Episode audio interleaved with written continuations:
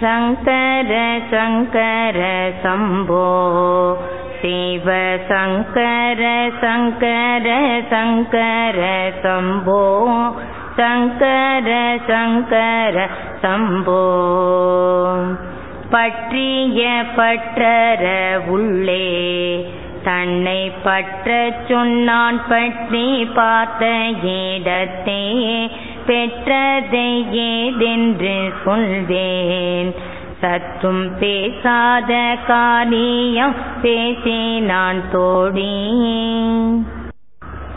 சங்கர சங்கர சம்போ சிவ சங்கர சங்கர சங்கர சம்போ சங்கர சங்கர சம்போ. பேசா ஏடும்பைகள் பேசே சொத்த பேயங்கம் ஆகி பீதற்றி தேரிந்தேன். ஆசா பேசாசை தோரத்தே ஐயன் அடியினை கீழே அடக்கி கொண்டாண்டே இன்று நாம் மூன்றாவது பாடலும் நான்காவது பாடலையும் பார்க்க இருக்கின்றோம்.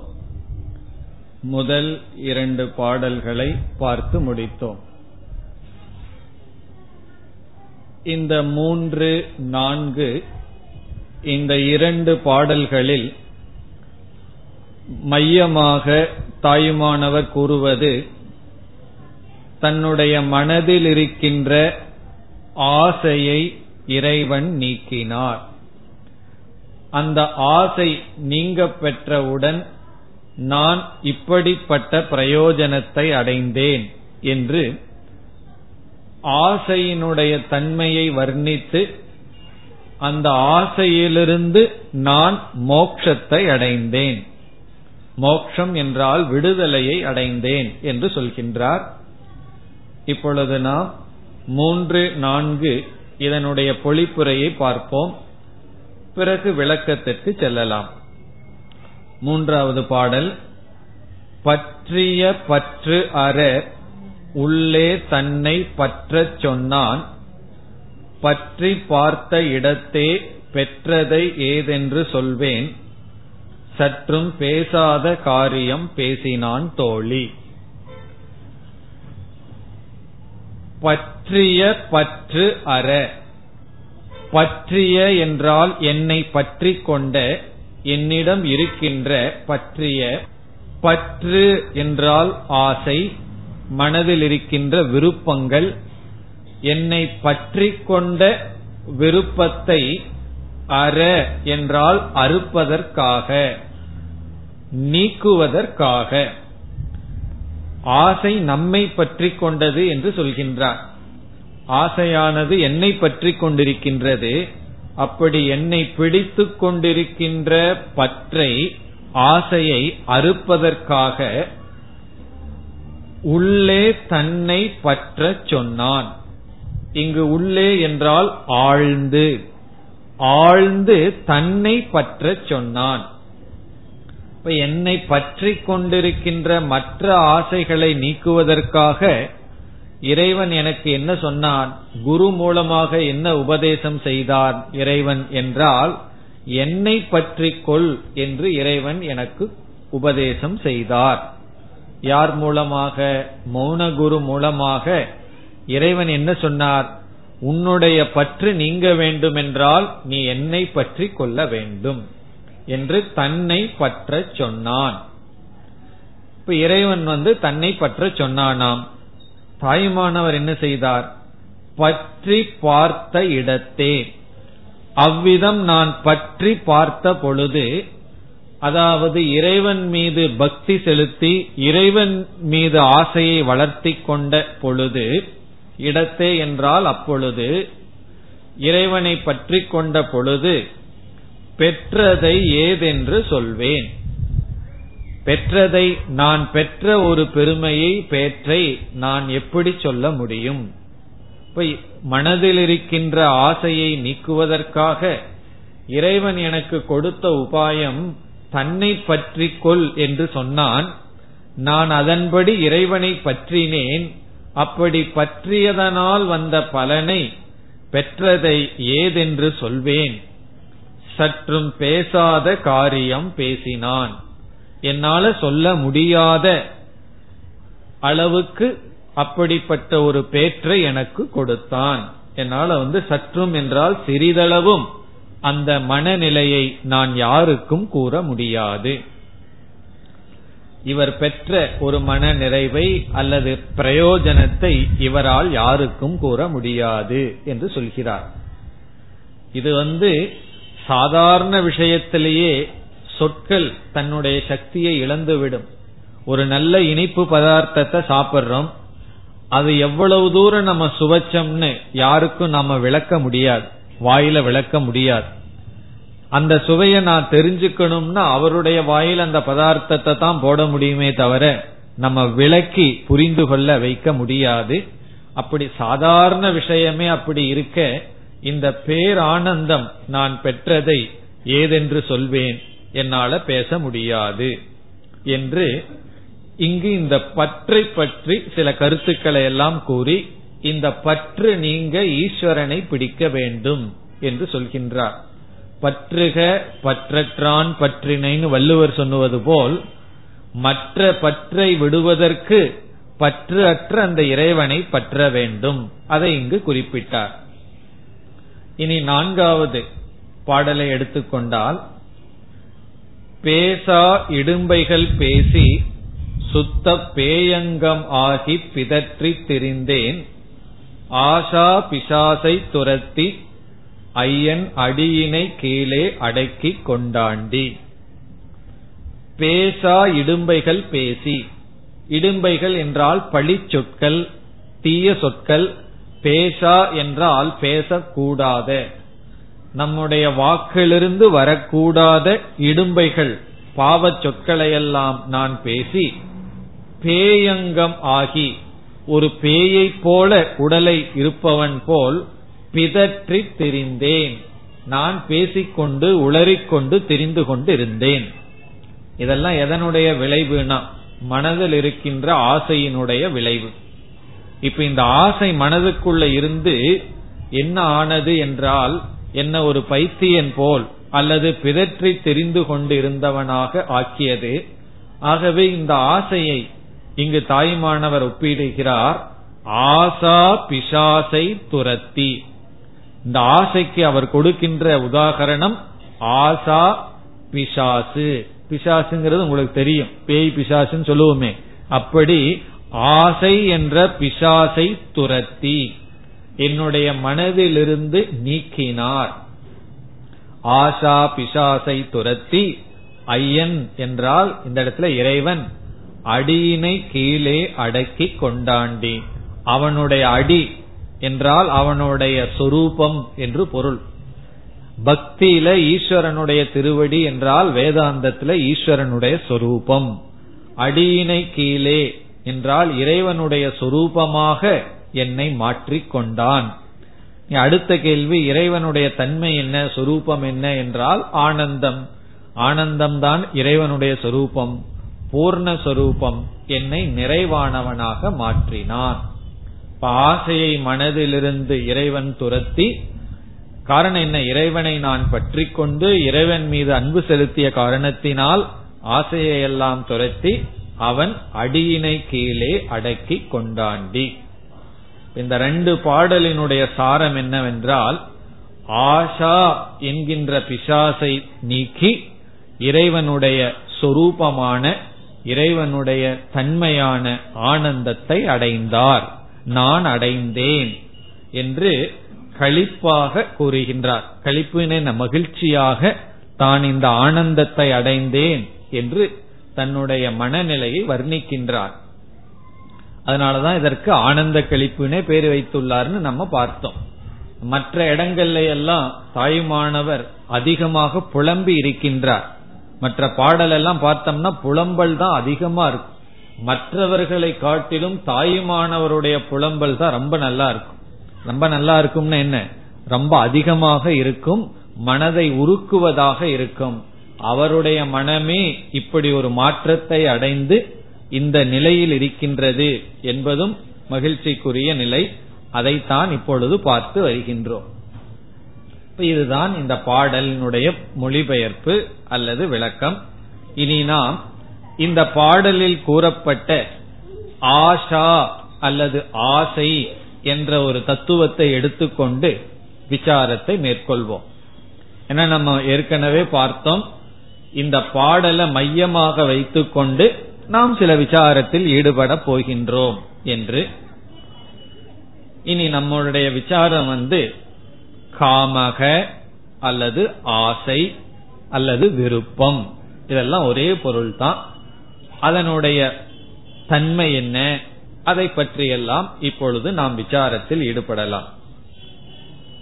இப்ப சாஸ்திரத்துல என்ன சொல்லப்படுகிறது ஆரம்பத்தில் என்றால் மனதில் இருக்கின்ற ஆசைகளெல்லாம் உனக்கு நீங்கினால்தான் வைராகியம் என்ற ஒன்று உனக்கு வந்தால்தான் மனது ஓரளவுக்கு அமைதியாகி தூய்மையாகும். தூய்மையும் அமைதியும் மனது எப்பொழுது அடையும் என்றால் மனசில் இருக்கிற ஆசையெல்லாம் உனக்கு போகணும். நீ ஆசைய ரொம்ப சுமந்து வைத்துக் கொண்டிருந்தால் எப்பொழுது உனக்கு விக்ஷேபமாகவே விக்ஷேபம்னா குழப்பமாகவே கஷ்டமாகவே இருந்துட்டு இருக்கும் அப்ப அந்த ஆசையை எல்லாம் நீ நீக்கினால்தான் மனது சுத்தி அடையும்.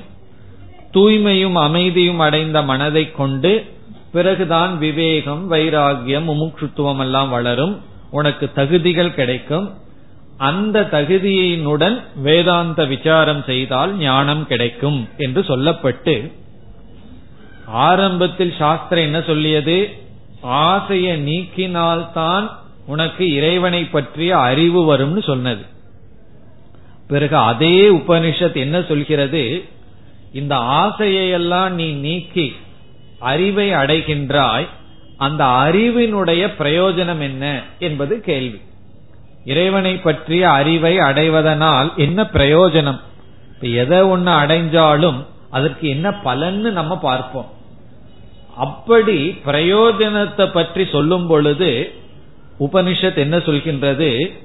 மனதில் இருக்கின்ற ஆசைகளெல்லாம் நீங்கும் என்று ஞானத்தினுடைய பலனாக ஆஷா நிவத்திகி மனதில் பிடித்து கொண்டிருக்கின்ற ஆசையெல்லாம் உனக்கு இறைவனை பற்றிய ஞானம் வந்தா போய்விடும் என்று சொல்கிறது. இதுல ஒரு முரண்பாடு நமக்கு தெரிகிறதா? ஆசை நீங்கினாத்தான் மனது அமைதி அடைந்து தகுதி அடைந்து இறைவனை பற்றிய ஞானம் வருமாம். பிறகு ஞானத்தினுடைய பிரயோஜனம் என்னன்னா மனதில் இருக்கிற ஆசையெல்லாம் போகும். இப்போ ஆசை போனாதான் ஞானம் வரும். ஞானம் வந்தாதான் ஆசை போகும் என்பது போல் நாம் வந்து உபனிஷத்துல படிக்கும் பொழுது பார்க்கின்றோம். அதை எப்படி புரிந்து கொள்வது? அதை பற்றி தான் இப்போ விசாரத்துக்கு போய் இப்ப நம்ம ஆசைய ரெண்டா பிரிக்க போகின்றோம். மனதில் இருக்கிற ஆசைகள் எல்லாம் இரண்டாக பிரிக்கப்படுகின்றது. காரணம் என்னவென்றால் சாஸ்திரத்துல ஆசைய நீ நீக்கினாத்தான் உனக்கு அறிவு வரும். அறிவுக்கு தகுதியாகி அறிவு வரும் சொன்னது.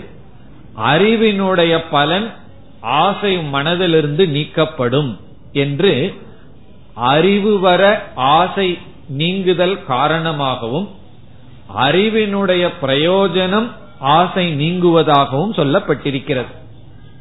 காமா ஏசிய ஹிருதி ஸ்ருதாகா என்று கட்டோபனிஷத்துல கடைசியில ஹிருதயத்தில் இருக்கின்ற ஆசைகளெல்லாம் என்ன ஆகிவிடும்னா பித்தியதே நீக்கப்படுகின்றது நீங்கப்படுகின்றது.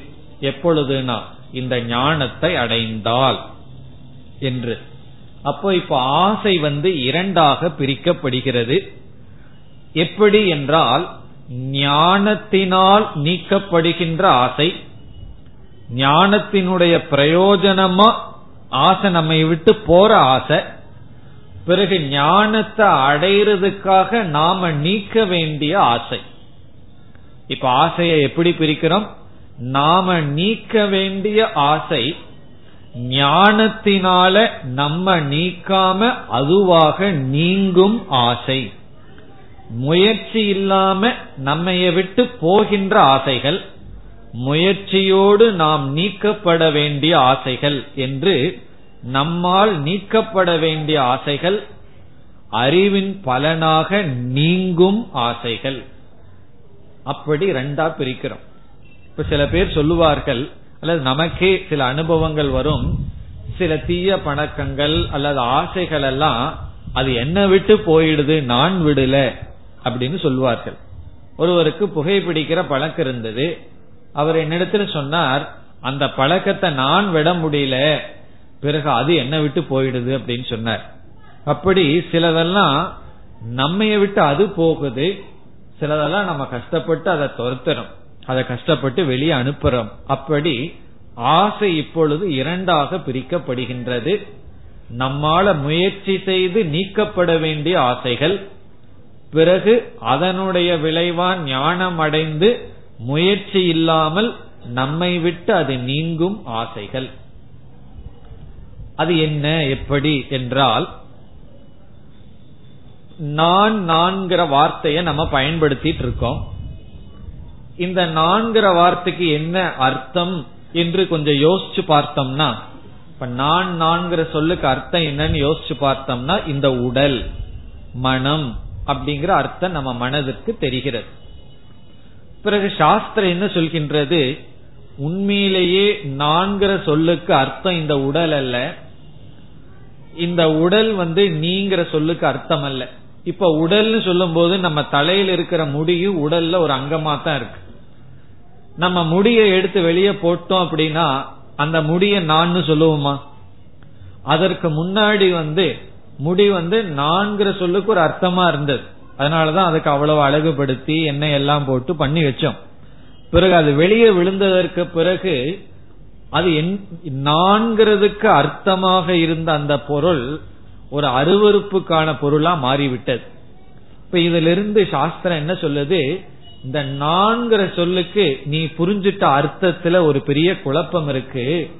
நான்கிற சொல்லுக்கு அர்த்தம் வந்து இந்த உடல் அல்ல அல்லது மனதல்ல. பிறகு என்னன்னா தூய்மையான அறிவு சொரூபமான ஆத்மா.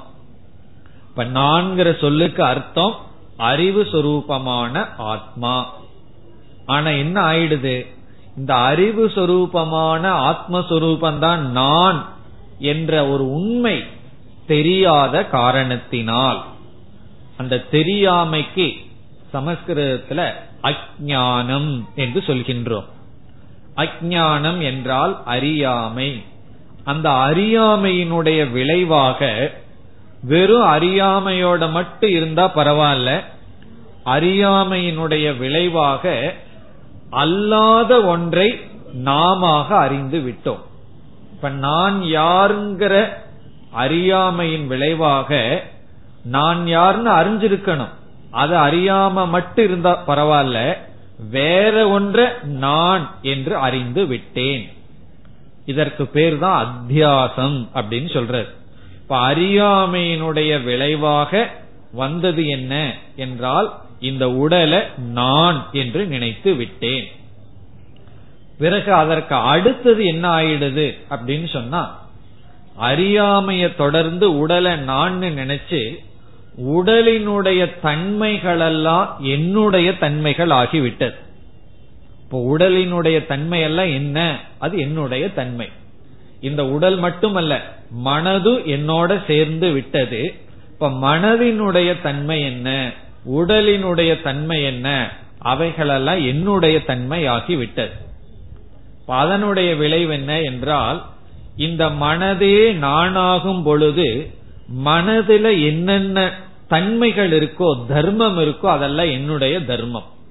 இப்ப மனதினுடைய தர்மம் என்ன என்றால் மனதினுடைய தர்மம் வந்து ஒரு வெற்றிடம் நிறைவின்மை. இந்த மனச பகவான் அப்படி படைச்சிருக்கார். நிறைக்க முடியாத ஒரு பாத்திரமா மனம் படைக்கப்பட்டு இருக்கிறது. பொதுவா மனது வந்து அப்படி இருக்கு. எப்படின்னா நம்முடைய வயிறு போல. வயிற்றுல வந்து நிறைக்கவே முடியாது. இல்ல நான் இப்பதான் நிறைச்சிட்டு வந்தேன்னா அது மூணு மணி நேரத்துக்கு தான் பிறகு என்ன மீண்டும் காலி ஆயிரும் அப்படி இந்த மனசு நிறைக்க முடியாத ஒரு பாத்திரமா இருக்கு. இந்த மனசே நான் ஆகும் பொழுது நம்ம மனதிற்குள்ள ஒரு வெற்றிடத்தை நாம் பார்க்கின்றோம். ஒரு நிறைவின்மையை நாம் பார்க்கின்றோம். அப்ப நம்முடைய சொரூபம் அல்லது சுவாவம் எப்படி இருக்குன்னா ஒரு நிறைவற்றவனாக நாம் இருக்கின்றோம். அந்த மனதிற்குள்ள நிறைக்க முடியாத ஏதோ ஒரு வெற்றிடம் மனதில் இருக்கின்றது. அந்த மனதினுடைய சுவாவம் ஆசைப்படும் சுவாவமாக இருக்கிறது. இந்த ஆசை என்பது வெற்றிடம் அல்லது நிறைவின்மையினுடைய வெளிப்பாடு. இப்ப நம்ம பார்க்கிற ஆசைங்கிறது ஒரு நிறைவின்மையினுடைய வெளிப்பாடு. எப்படின்னா வயிறு நிறைஞ்சிருந்ததுன்னா சாப்பிடணுங்கிற ஆசை வராது. வயிறு நிறையில காலியா இருந்தா தான் அந்த நிறைவின்மை சாப்பிடணும் அப்படிங்கிற ஆசை வரும். அதே போல கண்ணுல நல்ல காட்சிய பார்த்துட்டு இருக்கோம் மனதுக்கு ஒரு சுகத்தை கொடுத்துட்டு இருக்கு இமயமலையோ ஏதோ ஒன்று அல்லது டெலிவிஷன்லயோ நமக்கு பிடிச்சத பார்த்துட்டு இருக்கிறோம்னா மனசு நிறைஞ்சிருந்ததுன்னா ஆசை வராது. பிறகு என்ன ஆகும்னா அந்த நிறைவு போனது பிறகு உடனே ஆசையானது உற்பத்தி ஆகும் இப்ப எப்ப ஆசை உற்பத்தி ஆகுது எங்கிருந்து இந்த ஒரு ஆசை உற்பத்தி ஆகுது என்றால் நிறைவின்மையிலிருந்து ஆசையானது உற்பத்தி ஆகின்றது. வெற்றிடத்திலிருந்து ஆசையானது உற்பத்தி ஆகின்றது. அப்ப மனதினுடைய தன்மை நிறைவற்ற தன்மையாக மனது இருந்து கொண்டு இருக்கிறது. இந்த நிறைவற்ற மனம் இருக்கின்றதல்லவா?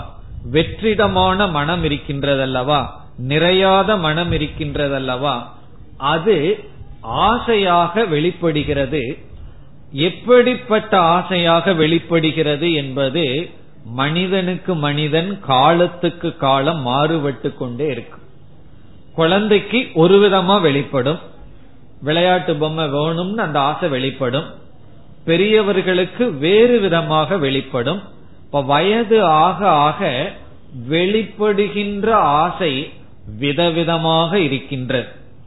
ஆனா வெளிப்படுவதற்கு காரணமாக இருக்கின்ற நிறைவின்மை அந்த ஆசையானது அது எல்லோருக்கும் பொதுவாக தொடர்கின்றது. இப்பொழுது உபனிஷத் என்ன சொல்கிறது? நீ ஆசையெல்லாம் நீக்கி ஞானத்தை அடைஞ்சா மனதில் இருக்கிற ஆசை போகும்னு சொல்லுதே. அந்த போற ஆசை என்ன என்றால் வெற்றிடமாக இருக்கின்ற நிறையாத மனம் நிறைக்கப்படும் என்று பொருள். மற்ற அனைத்து ஆசைகளுக்கும் மூல காரணமாக இருக்கின்ற ஒரு ஆசை. அது ஆசைப்படும் மனம் ஆசைப்படுகின்ற சுவாவம். நம்ம கொஞ்சம் சிந்திச்சு பார்த்தோம்னா சிறு வயதிலிருந்து அறிவு தெரிஞ்ச வயதிலிருந்து எண்பது வயது தொண்ணூறு வயது ஆனாலும் கூட ஆசைப்படுகின்ற தன்மை மாறாமல் இருக்கின்றது. ஆசைப்படுகின்ற பொருள் மாறிக்கொண்டே இருக்கின்றது.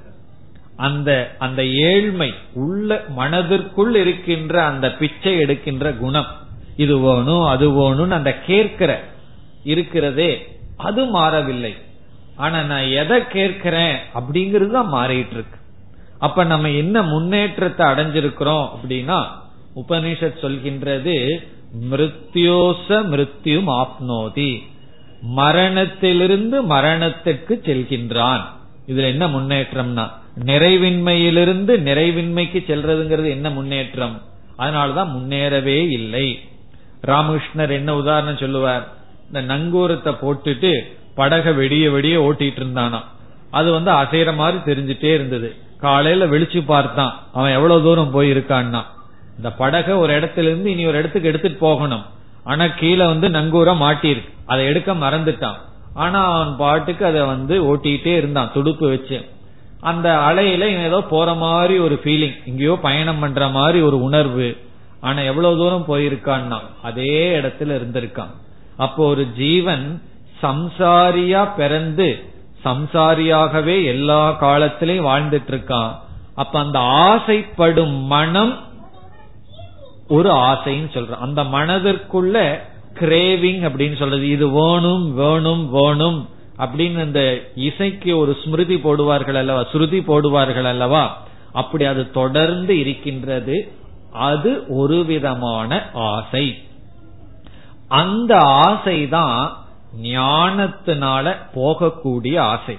அந்த ஆசையை நம்ம ஒண்ணுமே பண்ண முடியாது. காரணம் என்ன? அப்படிப்பட்ட மனசோட நம்ம பிறந்திருக்கோம். அதை நம்ம நேரடியா டேக்கிள் பண்ணவே முடியாது. காரணம் என்னன்னா அந்த ஆசைக்கு வடிவமே இல்லை. ஒரு ஆசைக்கு வடிவம் வந்துடுதுன்னா அதை ஏதாவது செய்யலாம். வடிவமே இல்லாத ஆசையை பிடிக்கவே முடியாது. அது நிறைவின்மை.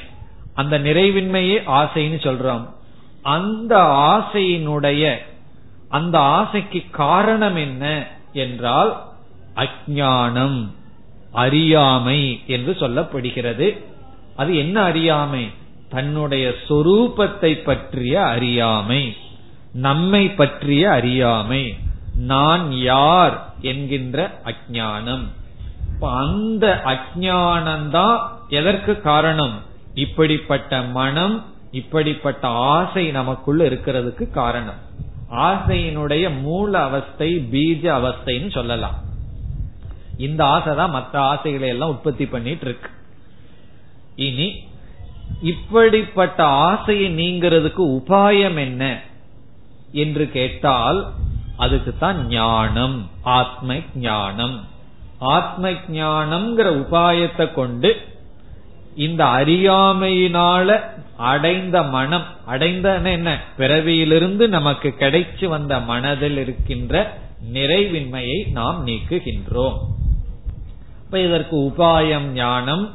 இந்த ஆசைக்கு காரணமா இருக்கிறது அறியாமை. எதை பற்றி அறியாமை? ஆத்மாவை பற்றிய அறியாமை. பிறகு இந்த ஆசை நீங்கிவிட்டால் அதுதான் மோக்ஷம். அந்த பிரயோஜனம் வந்து மோக்ஷம் என்று சொல்லப்படுகிறது.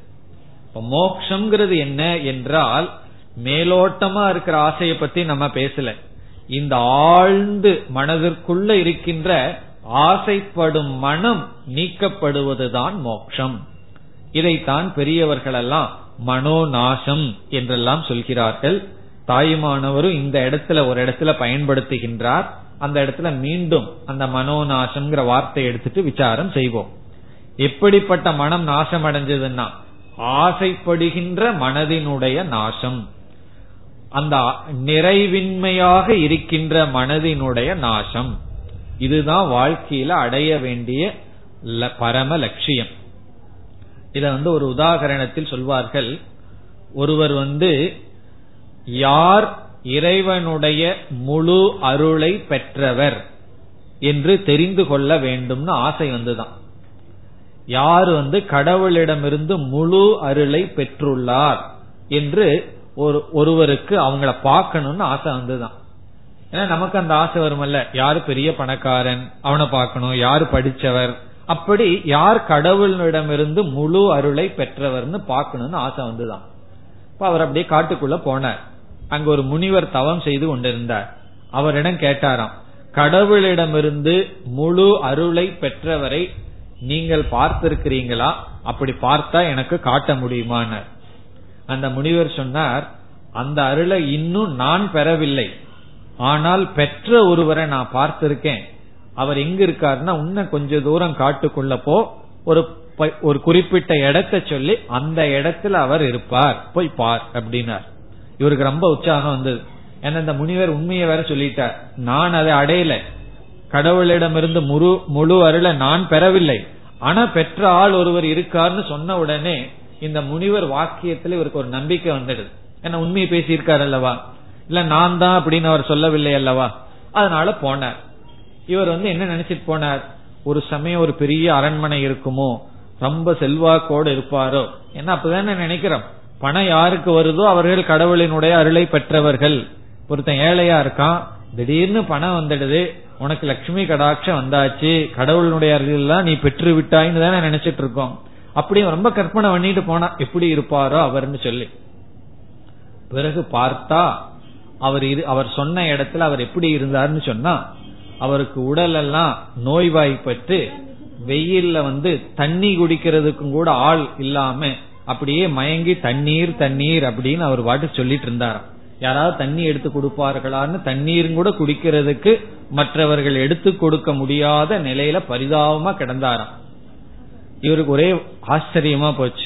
அது எப்படி இப்படிப்பட்டவரா கடவுளினுடைய அருளை பெற்றவர்னு சொல்லி அவரிடம் போய் கேட்டாராம் நீங்க கடவுளிடம் இருக்கின்ற பூர்ண அருளை பெற்றிருக்கிறீர்களான் அவர் ரொம்ப தைரியமா சொன்னார் ஆமாம் பெற்றுள்ளேன். அப்படி என்றால் ஒரு தண்ணீரும் கூட கடைசி காலத்துல உங்களுக்கு கிடைக்கிறதுக்கு வழி இல்லாம கிடக்கிறீர்களே. தண்ணீரும் கூட குடிக்க முடியறதுக்கு வழி இல்லாம இருக்கிறீர்களே அப்படின்னு சொன்னார். அதற்கு அவர் சொன்ன பதில் தண்ணீர் எனக்கு இப்பொழுது கிடைச்சது கிடைக்கலங்கிறது வேற பிரச்சனை. ஆனா தண்ணீர் குடிக்கணுங்கிற ஆசைய நான் திறந்து ரொம்ப வருஷம் ஆகுது அப்படின்னார். இப்ப எனக்கு தண்ணீர் கிடைச்சது கிடைக்காம இருக்கு அது வேற. ஆனா ஆசைய திறந்ததற்கு பிறகு ரொம்ப நாள் தண்ணீர் கிடைச்சிட்டு இருந்தது அதுதான் ஆச்சரியம் அப்படின்னாராம். இப்ப எனக்கு தண்ணீர் கிடைக்காதது ஆச்சரியம் அல்ல. என் மனசில் இருக்கிற அந்த ஆசை போயிடுதுன்னாராம். தண்ணீர் குடிக்கணும் சாப்பிடணும் உயிர் வாழணும் இந்த ஆசை போயிடுது. இந்த ஆசை போனதுக்கு அப்புறம் எனக்கு தண்ணி கிடைச்சிட்டு இருந்தது சாப்பாடு கிடைச்சிட்டு இருந்தது உயிரோட இருந்தேன். அதுதான் ஜீவன் முக்தி. அப்ப யார் கடவுளினுடைய அருளை பெற்றவர்னா மனதிற்குள் இருக்கின்ற ஆசை யாரிடமிருந்து சென்று விட்டதோ அவர் இறைவனுடைய பூர்ண அருளை பெற்றவர்கள். அவர்கள்தான் முக்தியை அடைந்தவர்கள். அந்த ஆசை நம்ம நீக்க முடியாது. நம்ம செயல் செய்து தவமெல்லாம் பண்ணி முயற்சி செய்து முடிச்ச உடனே பாருங்கள் என்ன கேட்பார்கள்? இவ்வளவு வருஷம் உயிர் வாழணும். இவனால சாகக்கூடாது அதனால சாகக்கூடாது. இப்ப தவம் முடிச்சு வந்த உடனே என்னன்னா பயம் வந்தது செத்து போயிருமோன்னு பயம். பிறகு என்னன்னா தன்னுடைய ஒரு அவன் ஒரு அரக்கனா இருந்தா அந்த அரக்கர் குலத்தை மட்டும் வென்றா போதாதுன்னு தேவர் குலத்தையும் வெல்லணும்னு சொல்லி ஆசைதான் தூண்டப்பட்டதே தவிர தவத்தினால ஆசை போகவில்லை. பிறகு இந்த ஆசை ஆத்ம ஞானத்தினால மட்டும்தான் போகும். அவன் நிறைவை அடைந்தவன். இதோட இந்த மூல ஆசையினுடைய விசாரத்தை முடிச்சிட்டு இனி அடுத்ததுக்கு வர்றோம். அடுத்தது என்னன்னா நம்ம மனதில் மேலோட்டமா இருக்கின்ற விதவிதமான ஆசைகள். இது ரெண்டாவது ஆசை. இந்த ஆசை வந்து சாஸ்திரம் என்ன சொல்லுது? இந்த ஆசைய நீ நீக்கினால்தான் இந்த ஆசைய கொஞ்சம் நீ அடக்குனாதான் உனக்கு மனதில் தூய்மை ஏற்பட்டு அறிவு வரும். அந்த அறிவினுடைய விளைவாக இந்த மூல ஆசையை நீ நீக்க முடியும். அப்படின்னு சொல்லப்பட்டு உள்ளது இப்ப அந்த ஆசையினுடைய சுவாவம் என்ன? இப்ப வந்து நம்ம எந்த ஆசைக்கு வர்றோம்? மூல நிறைவின்மைக்கு போகல. வெளித்தோற்றமா நம்ம மனச பிடிச்சிட்டு இருக்கிற விதவிதமான பற்று விதவிதமான பொருளை நம்ம பிடிச்சிட்டு இருக்கிறோம் அல்லவா? பொருள் நம்ம பிடிக்கல. நம்ம தான் அதை பிடிச்சிட்டு இருக்கோம் அப்படி அந்த விதவிதமான பற்று விதவிதமான ஆசைகள் நம்ம மனசில் இருக்கு. அதனுடைய சுவாவத்தை தான் இங்கு தாய்மானவர் என்ன சொல்லியிருக்கார்? ஆஷா பிசாசை துரத்தி.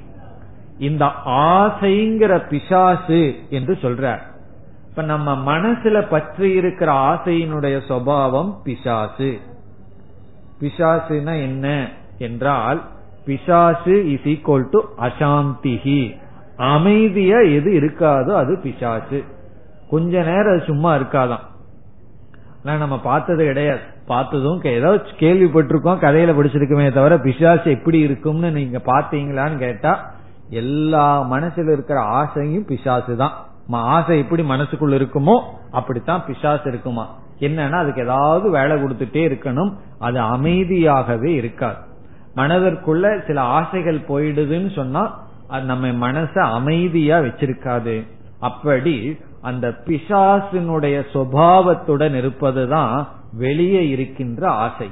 அதனாலதான் அந்த ஆசையை நீக்கினாதான் மனசுல விக்ஷேபம். இந்த விக்ஷேபம் எல்லாம் போய் ஓரளவுக்கு அமைதி அடையும்.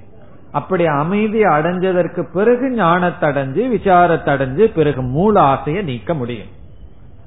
பிறகு இந்த மேலோட்டமா நம்ம மனசில் இருக்கிற விதவிதமான ஆசைகள். அது காலத்துக்கு காலம் மனுஷனுக்கு மனுஷன் மாறுபட்டு கொண்டே இருக்கின்ற இந்த ஆசைகள். அந்த ஆசையினுடைய அடுத்த சுவாவம் என்ன என்றால் பொதுவா இந்த ஆசைய கயிற்றுக்கு உதாரணமாக சொல்வார்கள். நம்மைய பந்தப்படுத்துவது. எப்படின்னு சொன்னா நம்ம கடைக்கு போறோம் எத்தனையோ பொருள்களை பார்க்கிறோம். எந்த பொருளும் நம்ம கட்டி விடவில்லை பந்தப்படுத்தவில்லை. எந்த பொருள்ல ஆசை வந்திருக்கோ அந்த பொருளுக்கு நமக்கு ஒரு விதமான சம்பந்தம் வந்து விட்டது. என்ன சம்பந்தம்னா கயிற்ற போட்டு ஒருத்தனை கட்டி வச்சா அந்த கயிற்றுக்கு அவனுக்கு என்ன சம்பந்தமோ அதுதான் சம்பந்தம். அந்த அந்த பொருள் மீது வந்த ஆசை நம்மை பந்தப்படுத்தி விட்டது எப்படின்னா அந்த பொருளை நம்ம அடைஞ்சுதான் ஆகணும். என்கின்ற நிலையை நமக்கு கொடுத்து விட்டது. இப்ப ஆசையினுடைய இனி ஒரு தன்மை என்னவென்றால் நம்மை அதீனமாக்குவது நம்மை வந்து பந்தப்படுத்துவது அல்லது அதீனன் அப்படின்னு சொன்னா அதற்கு அடிமையாக்குவது பொருளுக்கு அடிமையாக்குவது. இப்ப ரெண்டு பொருள் இருக்கு. ஒரு பொருள் மீது ஆசை இல்லைன்னா அந்த பொருளுக்கு நான் அடிமை இல்லை. அந்த பொருள் மீது எனக்கு ஆசை வந்து விட்டால் அந்த பொருளுக்கு நான் அடிமை ஆகின்றேன் பிறகு இந்த ஆசைக்கு இனி ஒரு சுவாவம் என்னவென்றால் அதிருப்தி என்று சொல்வார்கள். இந்த ஆசை மட்டும் போதும் என்று சொல்லவே சொல்லார் அதாவது நிறைவின்மை இந்த மனசுல ஒரு ஆசை வந்து அதை பூர்த்தி பண்ணோம்னா நிறைக்கவே முடியாது. ஒருவருக்கு வந்து நல்ல அறுசுவை விருந்து கொடுக்கறோம்னு வச்சுக்கோமே அவர் வந்து சாப்பிட்டு அந்த நேரத்துல நல்ல ஒரு ஏப்ப மட்டும் திருப்தின்னு சொல்லுவார். பிறகு என்ன சொல்லுவார் தெரியுமோ? வயிற்றுல இடம் இல்ல இருந்தா இன்னும் ரெண்டு லட்டு சாப்பிட்டுருக்கலாம்னு சொல்லுவார். அப்போ வயிறு நிறைய உணவு கொடுத்து அனுபவிச்சார். இருந்தாலும் மனசு என்ன சொல்லுது? வயிற்றுல இடம் இல்ல சாப்பிட முடியலன்னு ஒரு கவலை தான் வருது. சரி அந்த நேரத்துல கவலை வரலாட்டியும் கூட இதே போல நாளைக்கும் கிடைக்குமா? அப்படிங்கிற ஒரு ஆசை வந்து விடுகிறது. அப்போ திருப்தியா கிடைச்சாலும் திருப்தியா கிடைக்கலினாலும் இந்த திருப்திங்கிறது ஆசைக்கு கிடையவே கிடையாது. எவ்வளவு வந்தாலும் மேல் மேலும் தேவை என்று இது சொல்லும். இதையெல்லாம் தான் அந்த மகாபாரத்தில் யயாதிங்கிற கதையில சொல்லப்பட்டிருக்கிறது. அந்த கதையெல்லாம் நீங்க படிச்சிருக்கலாம். ஒருவர் வந்து உலகத்தை அனுபவிச்சுட்டே இருந்தார் வயசாயிடுது யயாதிங்கிற மன்னன் பிறகு அவருக்கு ஒரு வரம் கிடைச்சது. அவருடைய வயோதிகத்தை யாருக்காவது கொடுத்தா ஒரு இளைஞனுக்கு கொடுத்தா அதை இவர் வாங்கிக்கலாமா? அப்படி இவருக்கு ஒரு பையன். மத்தவ ரெண்டு பசங்க கேட்டு பார்த்தாங்க முடியாதுன்ட்டா ஒரு பையன் சரின்னு அவனுடைய இளமைய கொடுத்தான். இவர் வாங்கி அனுபவிச்சார். மறுபடியும் இவருக்கு வயசாச்சு. மறுபடியும் என்ன செய்தார்? வேறு மறுபடியும் இளமைய வாங்கினார். இப்படியே வாங்கி வாங்கி கடைசியில புத்தி வந்தது இதுக்கு ஒரு முடிவே இல்லை என்று. அப்படி ஆசைக்கு இனியொரு உதாரணம் நெருப்புக்கு சொல்லுவார்கள். நெருப்புல எவ்வளவு விட்டாலும் அது போதும்னு சொல்லாது. இப்படிப்பட்ட தன்மையை உடையதுதான் நம்ம மனசுல இருக்கின்ற ஆசை. இப்ப நம்ம மனசுல இருக்கிற ஆசை வந்து பகவான் உன்னுடைய பகைவன் அப்படின்னு சொல்ற எவ்வளவு ஆசை இருக்கோ அவ்வளவு பகைவன் நமக்குள்ள இருக்கிறார்கள். இது நம்மை அதிருப்தி கொடுத்துட்டு சஞ்சலத்தை கொடுத்து கொண்டே ஒரு பிசாச போல இருக்கு. நீ அடுத்த கருத்து இந்த ஆசையினுடைய விளைவு என்ன? மனசுல ரொம்ப ஆசை இருந்ததுன்னா அதனுடைய ரிசல்ட் அது எதுல கொண்டு போய் விடும் என்றால் கீதையில பகவான் ஒரு இடத்துல சொல்ற நான் அர்ஜுனன் ஒரு கேள்வியை கேட்கிறான். யாருக்குமே பாவம் பண்ணணுங்கிற ஆசை இல்லை. யாருக்காவது பாவம் பண்ணணும்னு ஆசை இருக்கா? இருந்தாலும் அனிச்சன் அபி விருப்பம் இல்லாத போதிலும் எதனால் தூண்டப்பட்டு ஒருவன் பாபத்தை செய்கின்றான்? அர்ஜுனனுடைய கேள்வி இது. மூணாவது அத்தியாயத்துல கடைசியில அனிச்சன்னபி வாஷ்ணேய விருப்பம் இல்லாத போதிலும் அதகேன பிரயுக்தோயம் பாபம் சரதி யாரினால் தூண்டப்பட்டு பாபத்தை ஒருவன் செய்கின்றான்? அதற்கு பகவான் கொடுத்த பதில் காம ஏஷ குரோத ஏஷக. மனதில் இருக்கிற ஆசைதான். ஆசையினுடைய விளைவு பாபம். எவ்வளவு தூரம் ஆசை நம்ம உள்ள ரொம்ப இருக்கோ அந்த அளவுக்கு மனிதர்கள் வந்து பாபத்தை மேற்கொள்கிறார்கள். சரி பாவம் தானே இருக்கட்டுமே பாவத்தினுடைய விளைவு துக்கம் துயரம். இப்ப பாவம் தான் ஆசையினுடைய விளைவு. அது எப்படி பாவத்தை கொடுக்கும் என்றால் பகவான் அங்கேயே சொல்றார் இந்த காமக ஏவ குரோதகன்னு சொல்றார். இந்த ஆசையே குரோதமாக மாறிவிடும். இந்த ஆசைக்கு யாராவது தடையா இருந்தா உடனே அது கோபமா மாறி அவர்களுக்கு நாம ஹிம்சை செய்து ஏன்னா கோபம் வந்தா என்ன பண்ணுவோம்? ஏதோ ஒரு விதத்துல ஹிம்சை செய்வோம். ஆசை கோபமாக மாறி மற்றவர்களுக்கு துன்பத்தை செய்து நமக்கு பாபத்தை கொடுக்கின்றது. இப்ப மனதில் இருக்கின்ற ஆசையினுடைய விளைவு குரோதம் அப்புறம் லோபம் ஆசைப்பட்ட பொருளை யாருக்குமே கொடுக்க மாட்டோம். விரும்பாத பொருளை தானம் பண்ண ஆரம்பிச்சிருவோம். எல்லாத்துக்கும் எடுத்து கொடுப்போம். ஆனா விரும்பின பொருளை எடுத்து கொடுக்க மனசு வருமா? நாம் ஒரு பொருளை ரொம்ப விரும்பிட்டோம் அப்படின்னா நம்மளே அதை அனுபவிக்கணுங்கிற எண்ணம் நம்ம எரியாம வந்துடும் அப்ப லோபம் ஆசையினுடைய விளைவு. அப்படி காமம் குரோதம் லோபம் இதெல்லாம் சொல்றோம். இதுக்கெல்லாம் மூலம் பகவான் ஆசை என்று சொல்றார். ஆசையினுடைய விளைவு பாபம். இனி ஆசைக்கு இனியொரு விளைவு இருக்கு. அந்த விளைவு என்னவென்றால் பிரவருத்தி என்று சொல்லப்படுகிறது. பிரவருத்தி அப்படின்னா ஆசை மனசில் இருந்தா நம்ம சும்மா இருக்க வைக்காது. சிவனேன்னு சும்மா இருக்க முடியலன்னு ஏன் சொல்றோம்? சிவன் ஏன் சிவனேன்னு இருக்காரு தெரியுமோ? அவருக்கு ஆசை இல்லை அதனால சிவனேன்னு இருக்காரு. அதனாலதான் சிவன் சொல்றோம். நம்ம ஏன் அப்படி இருக்க முடியலன்னா உள்ள ஆசை இருக்க விடவில்லை. அதனாலதான் இந்த ஆசைகளை எல்லாம் ஓரளவுக்கு நீக்கிட்டு தான் இந்த சந்நியாச வாழ்க்கைக்கு வரணும் அல்லது நிவர்த்திக்கு போகணும்னு சொல்றது. இல்லைன்னா குகையில போய் உட்கார முடியுமான்னா உட்கார முடியாது. தலையிலையாவது என்ன பண்ணுவோம்? தலையை எடுத்து அந்த பாறையில மோதி இறந்துருவோம். காரணம் என்ன? ஆசை மனசுல இருந்துட்டு சும்மா இருக்க வைக்காது. நம்மை செயலில் தூண்டிக்கொண்டே இருக்கும். அப்படி ஆசையினுடைய அடுத்த விளைவு வந்து பிரவருத்திகி. பிரவருத்தினா செயலில் நம்மை தூண்டுவது. இப்ப ஆசையினுடைய முதல் விளைவு பாபம்னு சொன்னோம். ஆசையினுடைய விளைவு பிரவருத்தி. ஆசைக்கு இனியொரு விளைவு இருக்கு. அது என்ன அப்படின்னு சொன்னா புண்ணிய நாசம். புண்ணிய நாசம் வந்து ஆசையினால வர்ற இனியொரு விளைவு. இந்த புண்ணியம் அப்படிங்கிறது நம்மளுடைய பணம் மாதிரி கரன்சி நோட்டு போல. இந்த பணத்தை நம்ம சம்பாதிக்கிறோம். பணத்தை சம்பாரிச்சோம்னா அதுக்கு எதுக்கு வேணாலும் நம்ம பயன்படுத்தலாம். முழு சாய்ஸ் நமக்கு இருக்கு. பொதுவா எதுக்கு பயன்படுத்துவோம்? யாராவது பணத்தை கொடுத்து துக்கத்தை வாங்குவார்களா? பணத்தை சம்பாதிக்கிறதே சுகத்தை இன்பத்தை வாங்கறதுக்காகத்தான். அப்படி இந்த புண்ணியம்ங்கிறது இன்பத்துக்காக புண்ணியத்தை வச்சு நம்ம இன்பத்தை சம்பாதிப்போம் நல்லதை சம்பாதிப்போம். அப்படி இந்த ஆசை மனசுல இருந்ததுன்னு சொன்னா நம்ம ஏதாவது தவம் பண்ணி புண்ணியம் பண்ணி வச்சிருந்தோம்னா அந்த புண்ணியத்தை ஆசைய தீர்த்துக்கிறதுக்கு பயன்படுத்தி கொள்வோம். அப்ப என்ன ஆகும்னா புண்ணியம் எல்லாம் அப்படியே குறைஞ்சிட்டு போகும். எப்படின்னா பணம் ரொம்ப இருக்கு. ஆசையும் ரொம்ப இருக்குன்னா என்ன ஆகும்?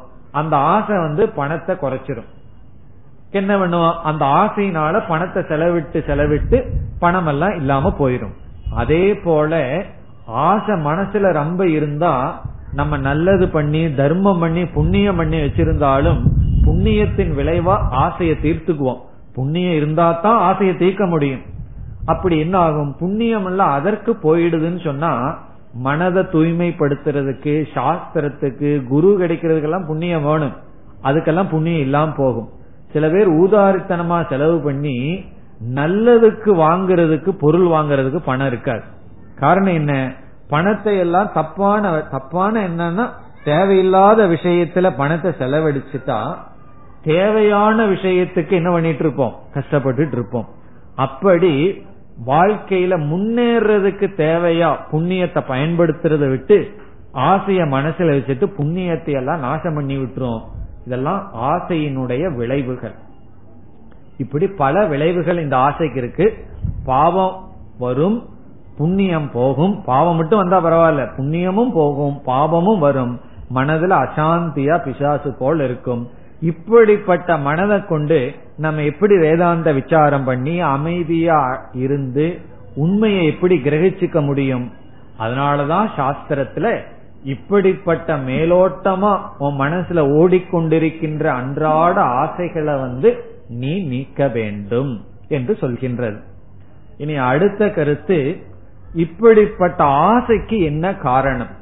மனசுல எத்தனையோ ஆசைகள் குடிகொண்டு விட்டது. அந்த ஆசைக்கு என்ன காரணம் என்றால் அதுவும் பல காரணம் சொல்லலாம். இந்த இடத்துல நம்ம முக்கியமா ஒரே ஒரு காரணத்தை மட்டும் பார்க்கிறோம். எதற்கு காரணத்தை பார்க்கிறோம் இப்போ? இப்ப வந்து மேலோட்டமா இருக்கிற ஆசையினுடைய சொரூபம் என்னன்னு பார்த்தோம். அடுத்தது நம்ம பார்த்தது இந்த ஆசையினுடைய விளைவு என்னன்னு பார்த்தோம். இந்த ஆசை எப்படி நமக்குள்ள வந்தது? ஏன்னா ஒவ்வொரு மனுஷர்களுக்கும் ஒவ்வொரு ஆசைகள் இருக்கின்றது. அது எப்படி உற்பத்தியானது என்றால் ஒரு ஸ்லோகம் சொல்கின்றது ஆசை வந்து சங்கல்பத்திலிருந்து ஆசையானது தோன்றுகின்றது. சங்கல்பாத் ஜாயதே காமக. திடீர்னு ஆசை மனசுக்குள்ள தோன்றாது.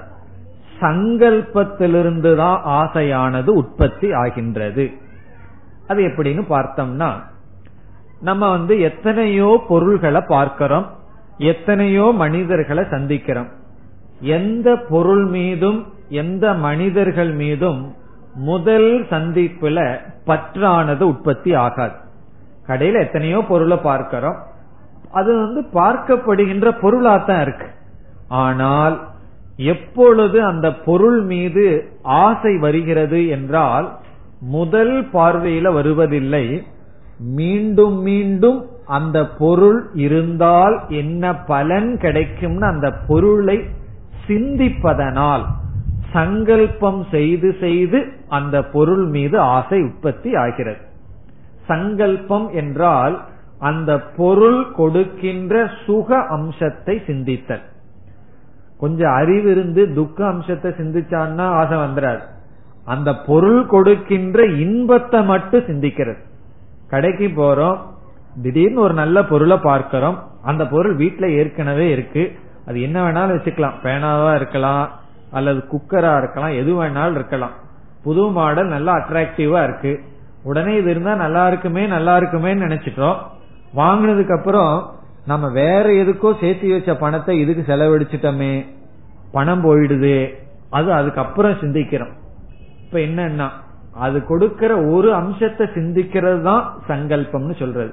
அதனுடைய விளைவை எல்லாம் சிந்திச்சோம்னா ஆசை உற்பத்தி ஆகாது.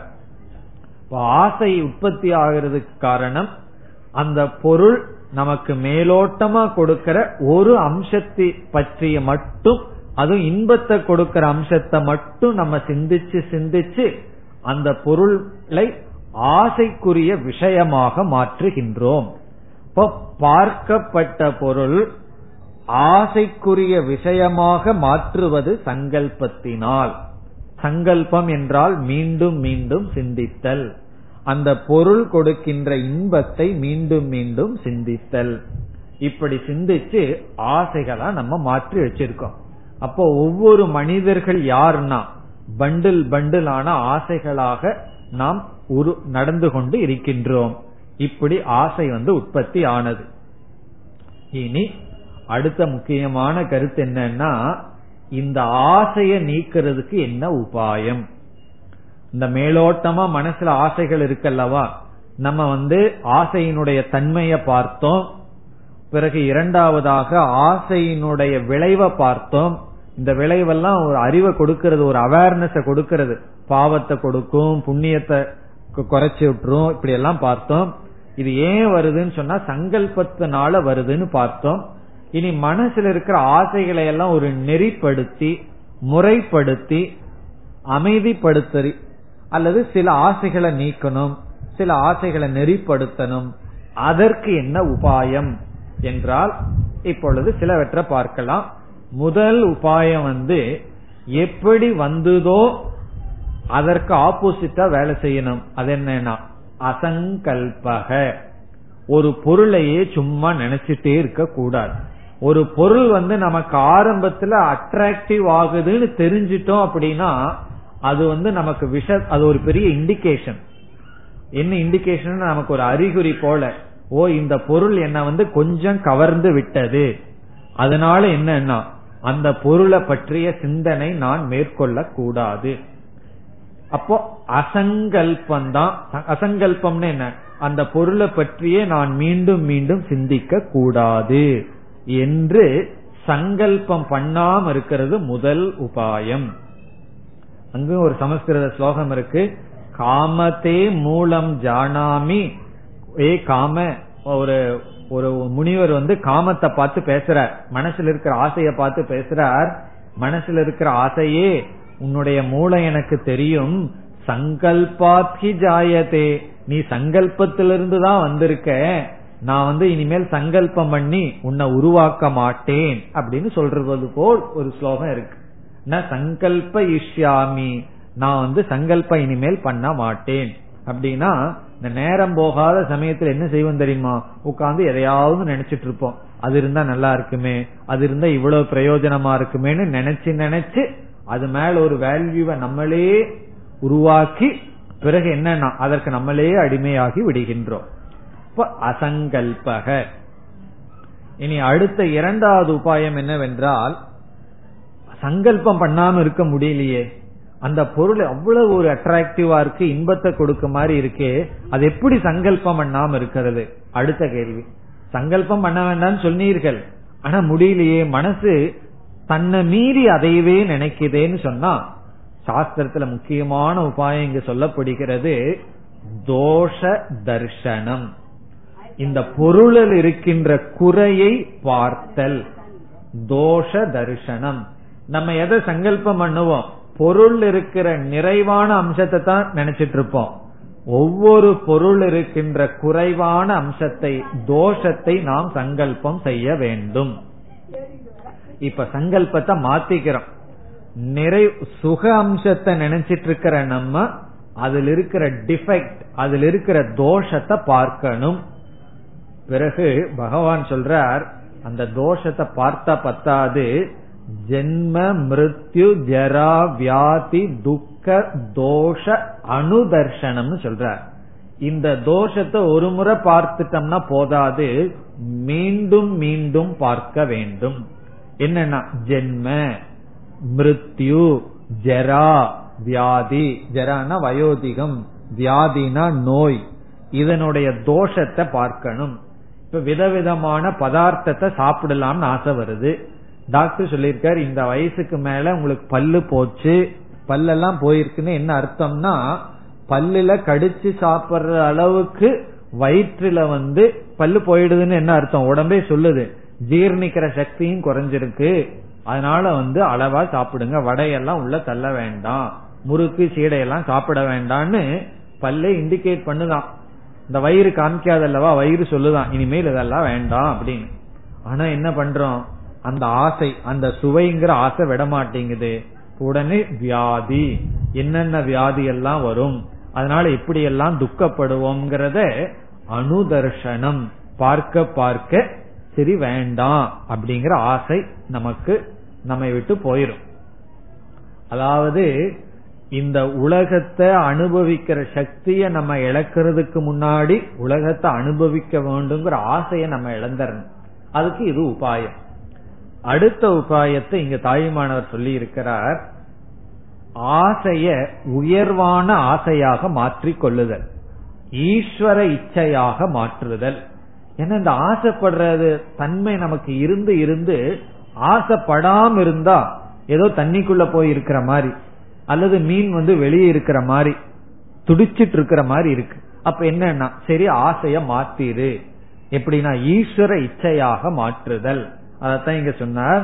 பற்றிய பற்று அற தன்னை பற்ற சொன்னான். உன் பற்று உலக பற்று போகணும்னா ஈஸ்வரன் மீது பற்றுவை என்று ஈஸ்வர இச்சையாக மாற்றுதல். இதெல்லாம் ஒரு சாதாரண விஷயம் அல்ல நம்மளுடைய கலாச்சாரமே இதை காட்டுகின்றது. நமக்கு விதவிதமா ஆடை போட்டுக்கணும் விதவிதமா சாப்பிடணும்னு ஆசை. உடனே பகவானுக்கு விதவிதமா ஆடை அணிஞ்சு பகவானுக்கு விதவிதமா எல்லாம் செய்யறோம் காரணம் என்னன்னா அந்த ஆசையானது பகவான் மீது செய்து பார்க்கிறோம். இப்ப வந்து கடவுளுக்கு வந்து விதவிதமான ட்ரெஸ் போடுறோம். என்னென்ன மாதிரி ட்ரெஸ் எல்லாம் பகவானுக்கு அந்த விக்கிரகத்துக்கு கொடுத்து விதவிதமான உணவு சமைச்சு எல்லாம் கொடுக்கற என்னன்னா அப்படியே ஈஸ்வர இச்சையாக மாற்றுதல். பிறகு எதை அனுபவிச்சாலும் இது பகவானுடைய பிரசாதம் புத்தியில இது வெறும் போக புத்தி போக பொருள்னு சொல்லாம இறைவனுடைய பிரசாதம்னு மாற்றி பார்க்குதல். அப்படி ஆசைய வந்து ரீப்ளேஸ் பண்றோம்.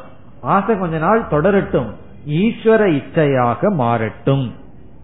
அப்ப என்ன கிடைக்கும்னா இப்படி எல்லாம் செய்தோம் அப்படின்னா இந்த ஆசையானது கொஞ்சம் கொஞ்சமா நமக்கு நீங்கி வரும்.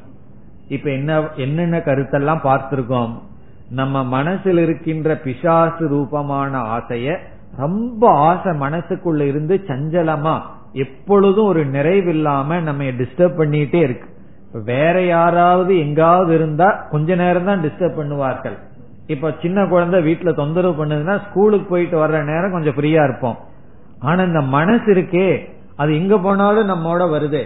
ரிஷிகேஷுக்கு போயிடலாம் இமயம் இமயமலைக்கு போலான்னு சொன்னாலும் கூட நம்ம மனசு இங்க விட்டுட்டு போக முடியாது. மனசோட தானே போறோம். அதனாலதான் சொல்லுவார்கள் சுவாமிஜி என்ன சொல்லுவார்கள் நீ வந்து எல்லாத்தையும் விட்டுட்டு நீ மட்டும் ரயில் ஏறி போனேன்னு சொன்னாலும் கூட டிக்கெட் இல்லாம உனக்குள்ள எத்தனையோ பேர் பயணம் செய்வார்கள். அவர்களையும் சேர்த்து நீ அழைச்சிட்டு போற. அங்க போய் அவங்கள நீ நினைச்சு கொண்டிருப்பாய். அதனால இங்கேயே கொஞ்சம் அக்கௌண்ட்ஸ் எல்லாம் செட்டில் பண்ணிட்டு போக வேண்டும்னு சொல்லுவார்கள். அதனுடைய அர்த்தம் என்னன்னா நம்ம மனசுல ஆசை இருந்து இருந்து நம்ம வந்து அதை டார்ச்சர் பண்ணிட்டு இருக்கு. நம்ம அதை துன்புறுத்திட்டு இருக்கு. அது ஆசையினுடைய சுபாவம். அதனுடைய விளைவு என்னன்னா அது பாபத்தை கொடுக்கும். நம்ம பாபத்துல ஈடுபடுத்தி விடும் எப்படின்னா எப்பெல்லாம் நம்ம மத்தவங்களை ஹிம்சப்படுத்துறோமோ கஷ்டப்படுத்துறோமோ அதுக்கெல்லாம் மூல காரணம் ஆசையா இருக்கும். அந்த ஆசை தான் கோபமாகவும் பொறாமையாகவும் லோபமா மாறி நம்ம பாவத்தை தேடுறோம். பிறகு ஆசையின் விளைவா சேர்த்து வச்சிருந்த புண்ணியத்தை எல்லாம் நம்ம தீர்த்து விடுகின்றோம். இப்படி இந்த ஆசையினுடைய விளைவு. இந்த ஆசைக்கு காரணம் சங்கல்பம்னு பார்த்தோம். ஒரு பொருளை நினைச்சு நினைச்சு ஆசையை உருவாக்குகின்றோம்.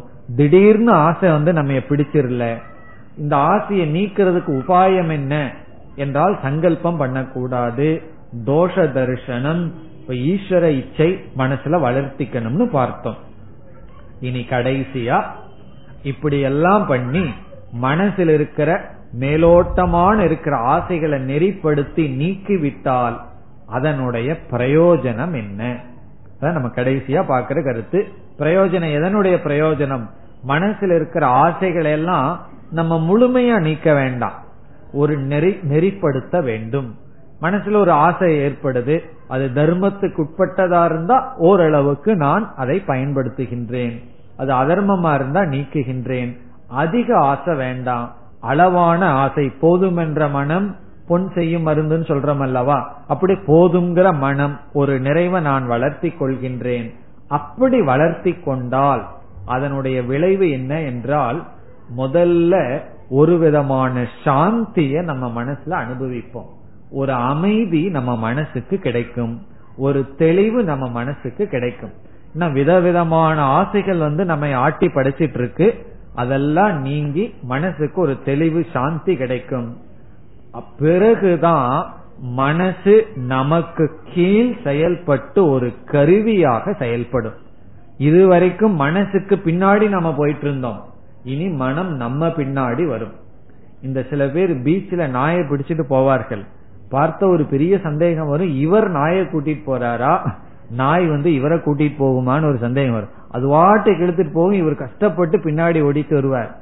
யார் யார கூட்டிட்டு போறதுக்கு வெளியே வந்தார்கள்? வீட்டில் இருக்கிற நாயை இவர் வாக்கிங் கூட்டிட்டு போறதுக்கு வெளியே வந்தார். ஆனா என்ன ஆயிடுதுன்னா நாய் இவரை கூட்டிட்டு போக ஆரம்பிச்சிடுது. அது போலதான் நம்முடைய மனம். யார் யார அழைச்சிட்டு போகணும்? நம்ம வந்து மனசை அழைச்சிட்டு போகணும். ஆனா மனம் நம்மையே அழைச்சிட்டு போகுது. அது ஆசையினுடைய விளைவு. ஆசையெல்லாம் நம்ம கட்டுக்குள்ள இருந்தோம்னா நம்ம மனம் நமக்கு ஒரு இன்ஸ்ட்ருமெண்ட் ஒரு கருவியா செயல்படும். அப்படிப்பட்ட மனதை பயன்படுத்தி என்ன அடையிறோம்? ஞானம் என்ற ஒன்று அடையிறோம். இப்போ ஆசையெல்லாம் நெறிப்படுத்தி முறைப்படுத்தினால் மனம் நம்ம கிட்ட இருக்கும். அந்த பற்று நீங்க நீங்க மனம் தெளிவடைந்து அமைதி அடைந்து வைராகியம் போல நல்ல பண்புகளெல்லாம் வரும். அதனுடைய விளைவாக விசாரத்தில் ஈடுபட்டு ஞானத்தை அடைவோம். ஞானத்தினுடைய விளைவு என்னன்னா ஆசை போகணுங்கிற ஆசையும் போயிடும் அதான் கடைசி ஆசை. நம்ம கடைசியா என்ன ஆசை போகணும் தெரியுமோ ஆசையெல்லாம் போகணுங்கிற ஒரு ஆசை இருக்கே அதுவும் போய் ஒரு முழு மன நிறைவு அடைவோம். சரி அது எப்படித்தான் இருக்கும்னு சொல்லுங்களேன்னு சொன்னா இந்த வரியை தான் படிக்கணும். பெற்றதை ஏதென்று சொல்வேன். சற்றும் பேசாத காரியம் பேசினான். அல்லது ஆசை பிசாசை துரத்தி அடியினை கீழ் ஆட்கொண்டான். அந்த நிலை நமக்கு கிடைக்கணும்னா அதை நம்ம நீக்க முடியாது. அதற்கு முன்னாடி மேலோட்டமா நம்ம கண்ணுக்கு தெரிகின்ற ஆசைகளை நம்ம இங்க பார்த்த விதத்துல நீக்கி இந்த நிலையை அடைய வேண்டும் என்பதோடு இந்த கருத்தையும் நாம் முடித்துக் கொள்ளலாம். இவ்விதம் இந்த மூன்று நான்கு இந்த ரெண்டு பாடல்களை மையமாக வைத்துக்கொண்டு நாம் பற்று என்ற விஷயத்தில் சில கருத்துக்களை பார்த்தோம். அடுத்த வகுப்பில் நாம் அடுத்த பாடலுக்கு செல்லலாம். ஓம் போர் நமத போர் நமிதம் போர் நமுதச்சதேம் பூர்ணய பூர்ணமாதாய பூர்ணமேவாவசிஷ்யதேம் ஓம் சாந்தி சாந்தி சாந்தி